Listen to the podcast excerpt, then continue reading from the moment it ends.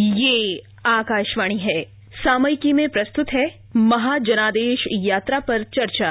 इसमें भाग ले रहे हैं राजनीतिक विश्लेषक शेखर अय्यर और पत्रकार नीलाभ श्रीवास्तव। प्रधानमंत्री नरेंद्र मोदी आज महाराष्ट्र के नासिक में, आज उन्होंने एक जनसभा को संबोधित किया।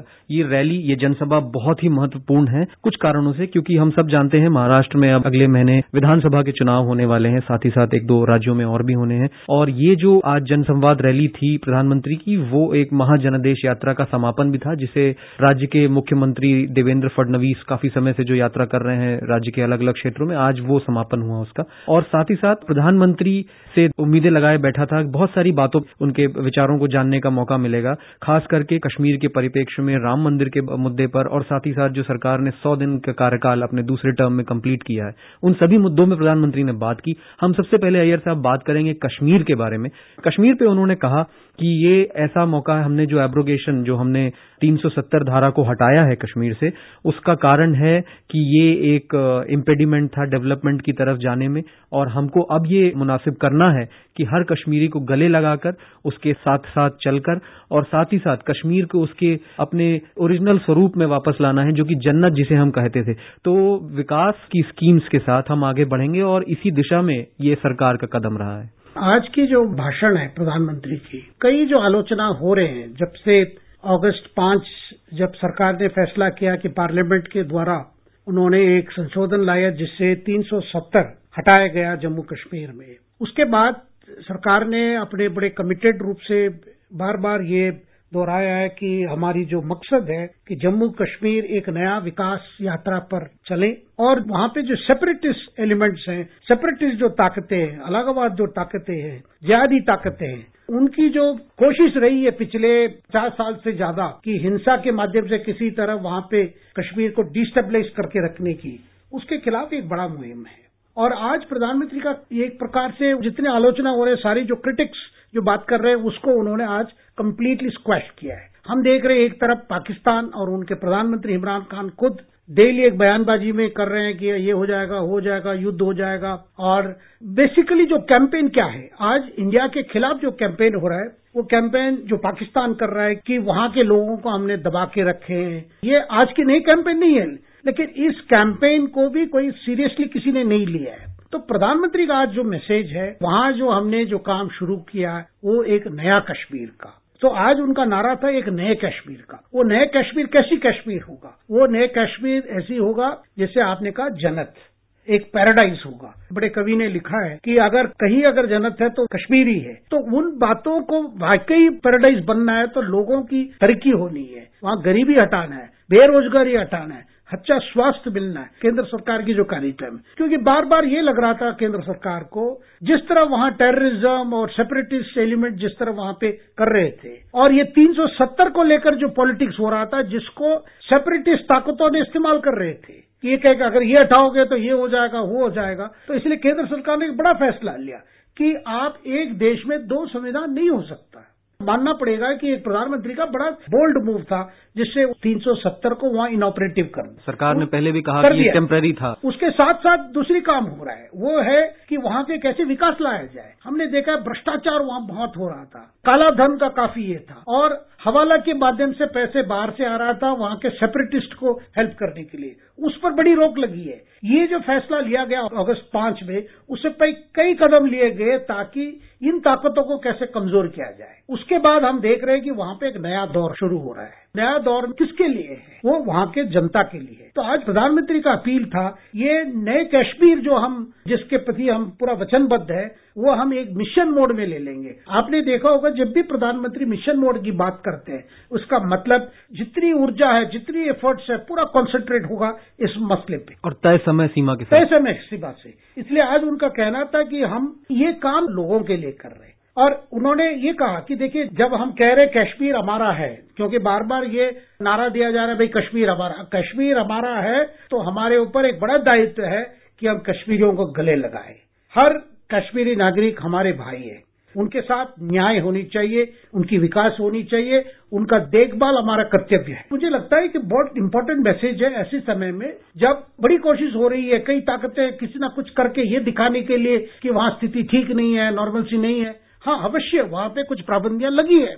उसका कारण यही है कि ताकि वो ताकतें इस कम्युनिकेशन को या इंटरनेट माध्यम से वहाँ पे हफा ना फैलाएँ, हिंसा ना करवाएँ और लोगों को न मारे।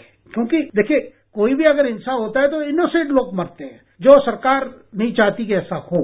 प्रधानमंत्री का संदेश एक प्रगतिशील और उन्नत कश्मीर की ओर है। एक बहुत स्पेसिफिक मेंशन बहुत ही सटीक मेंशन उन्होंने किया है, वो है सरहद पार का हमारा जो पड़ोसी है पाकिस्तान की तरफ़ से, कि जिस तरह के वो घटनाक्रम को अंजाम देना चाह रहा है। हमने उनके स्टेटमेंट उनके प्रधानमंत्री से लेके उनके मिनिस्टर्स के भी स्टेटमेंट सुने हैं। वो अलग अलग फोरम्स पे भी जा रहे हैं जहाँ उन्हें सक्सेस नहीं मिल रही है। मगर अपने बयानबाजी से और अपने जो कार्य हैं, उनसे वो बाज नहीं आ रहे हैं। बीच में हमने एनएसए को भी सुना था, राष्ट्रीय सुरक्षा सलाहकार ने भी कहा कि दो सौ तीस से दो सौ चालीस के आसपास टेररिस्ट हैं जो लॉन्च पैड्स पे हैं तो वो इस पूरी चीज़ों का इन्फिल्ट्रेशन कराने का टेररिस्ट एक्टिविटीज़ कराने का भी अंदेशा जो है ये दिमाग में है सरकार के, और इसी संदेश को प्रधानमंत्री ने भी कहा आज। बिल्कुल, प्रधानमंत्री ने सबको याद दिलवाया, भाई सबको पता है कहाँ पे है ये फैक्ट्री ऑफ़ टेररिज्म क्योंकि इन्होंने आतंकवाद की एक फैक्ट्री खोल रखी है वहाँ पे। आप जानते हैं कि विश्व में कहीं भी कोई टेररिस्ट घटना हो, तुरंत उसका कहीं ना कहीं लिंक निकलता है पाकिस्तान में।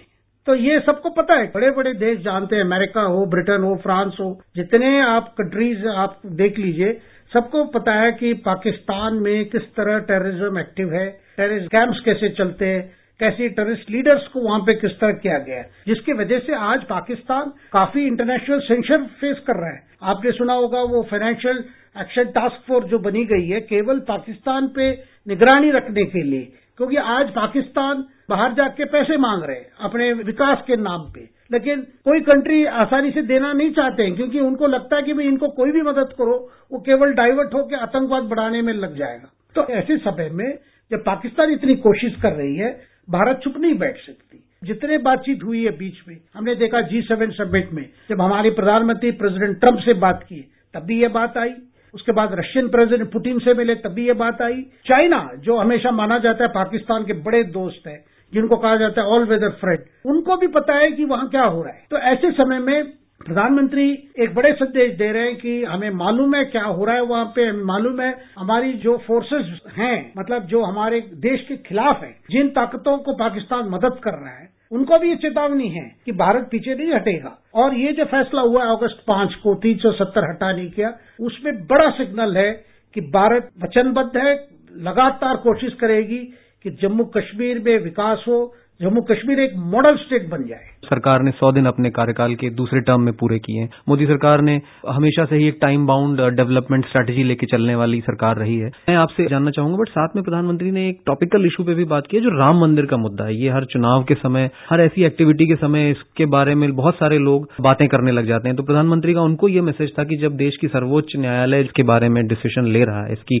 सुनवाई कर रहा है तो इस तरह की कोई भी बयानबाजी करना या बड़बोले होकर बात करना वो ठीक नहीं होगा। प्रधानमंत्री का आज इशारा है कि ऐसी अभी ज़रूरत नहीं है, क्योंकि डे टू डे हियरिंग चल रहा है सुप्रीम कोर्ट में।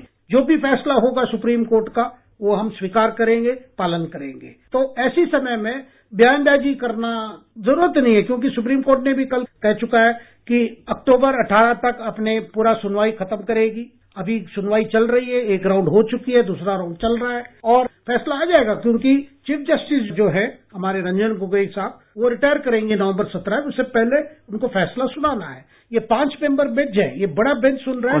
डे टू डे हियरिंग हो रहा है। और दूसरी बात हमेशा प्रधानमंत्री का ये मत रहा है कि चुनाव के टाइम में ऐसे मुद्दे पर चुनाव नहीं लड़ा जाता।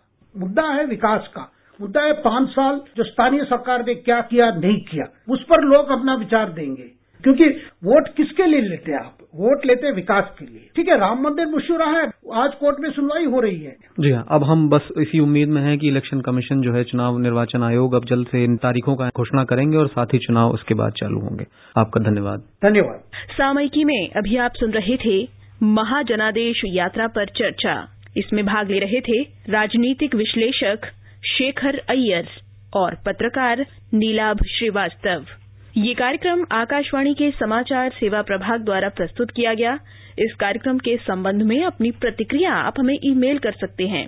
पता है A I R N S D talks at gmail dot com ये कार्यक्रम फिर से सुनने के लिए लॉग ऑन करें हमारी website news on A I R dot com